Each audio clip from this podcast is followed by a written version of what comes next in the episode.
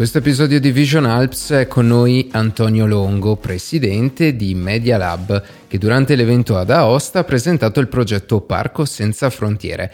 Benvenuto. Grazie per l'invito. Che cos'è il progetto Parco Senza Frontiere? Ma il progetto Parco Senza Frontiere è nato eh, quest'anno eh, dopo che la mia società Media Lab eh, ha intrapreso tutta una serie di analisi sulle conseguenze eh, a, a, livello sociale e culturale che la pandemia aveva eh, creato. E logicamente eh, noi ci ricordiamo tutti del lockdown, ci ricordiamo tutti delle, delle, limitazioni. In pochi hanno pensato, non che noi l'abbiamo fatto e altri no, però in pochi hanno pensato che soprattutto le persone con disabilità hanno visto eh, i loro spazi restringersi ulteriormente. Quindi noi abbiamo voluto creare un progetto eh, di realtà virtuale che si compone di video 360 che vanno a raccontare l'area protetta più grande del Trentino, che è il parco Adamello Brenta. Abbiamo voluto dare la possibilità a chi per una serie di ragioni non può portarsi in quest'area di vivere l'emozione del parco Adamello Brenta. Quindi abbiamo sviluppato un progetto, lo abbiamo fatto in eh, stretta collaborazione con l'ente gestore del parco e con l'associazione ANFAS che a livello nazionale si occupa di disabilità. Abbiamo presentato questo progetto ad un bando della Fondazione Caritro e il nostro progetto è stato eh, finanziato. In che cosa consiste questo progetto? Eh, abbiamo individuato 32 punti del Parco D'Amello Brenta e in questi 32 punti abbiamo realizzato dei video 360 e questi video vengono uh, realizz- eh, post prodotti e inseriti in un'applicazione che attraverso un visore permette alla persona di essere trasportata nei luoghi che abbiamo mappato.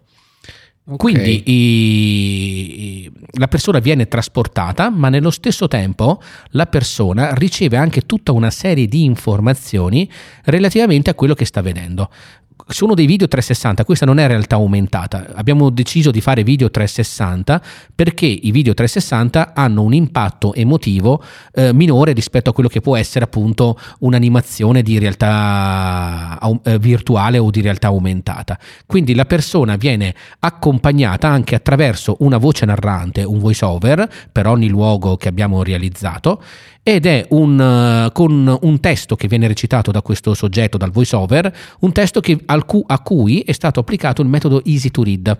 Easy to read vuol dire andare a, re- a realizzare un testo che sia accessibile a tutti, perché c'è sia la, la disabilità uh, motoria, fisica, quindi la persona che non si può portare nel parco, ma c'è anche una disabilità eh, cognitiva, quindi la persona che per una serie di ragioni non può comprendere le informazioni che relative, eh, relative appunto all'oggetto del, del, del, della discussione. Quindi abbiamo voluto realizzare un qualche cosa che potesse essere il più possibile inclusiva per tutti. Ok, e ehm, quindi questi video devono essere eh, visualizzati attraverso un visore. E questo visore eh, fa parte del progetto, ce lo mettete a disposizione voi, come funziona? Allora, noi all'interno del progetto abbiamo ipotizzato l'acquisto di quattro visori quattro visori che verranno consegnati sia al parco ad Amello Brenta.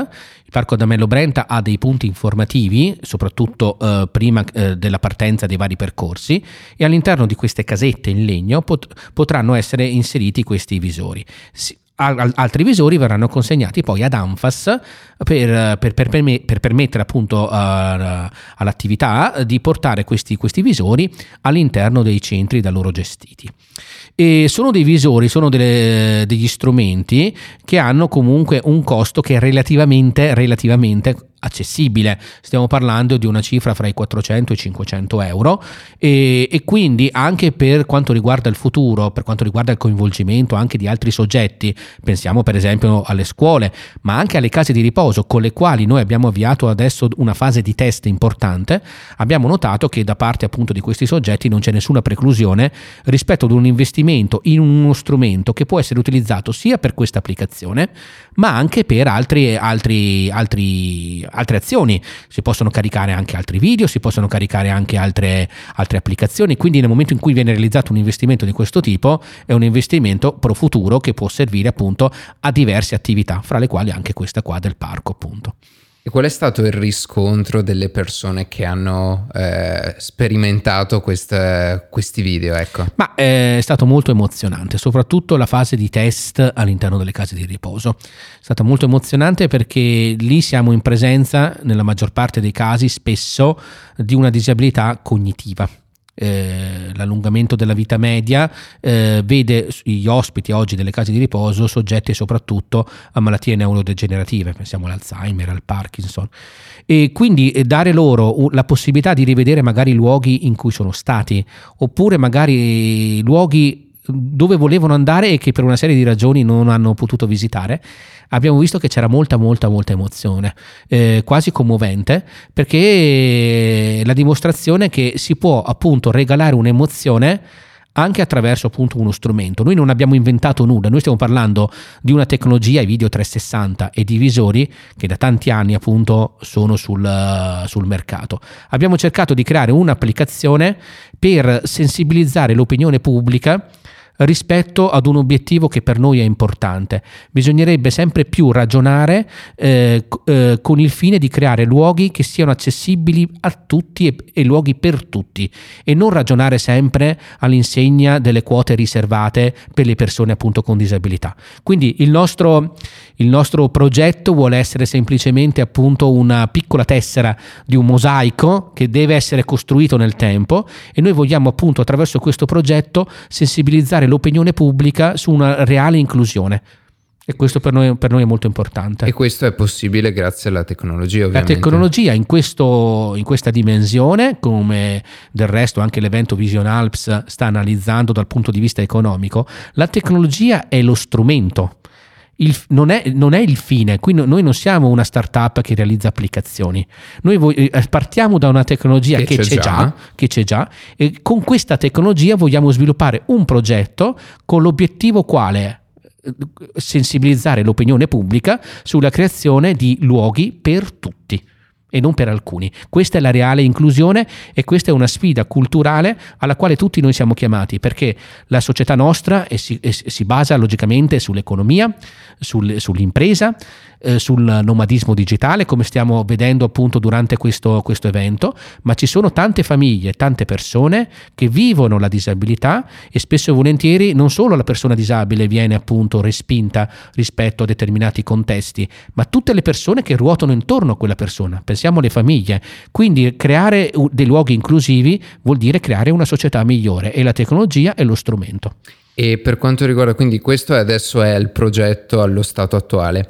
E per il futuro invece che cosa state pensando? Ma per il futuro noi vorremmo sempre di più puntare su quest'ultimo aspetto, cioè eh, sempre più puntare su applicazioni e progetti che non si rivolgono ad una parte, perché già nel momento in cui noi diciamo questa è un'applicazione, un progetto per le persone con disabilità, stiamo facendo appunto, stiamo praticamente facendo non un'inclusione, stiamo dicendo questo è un progetto soltanto per alcune persone.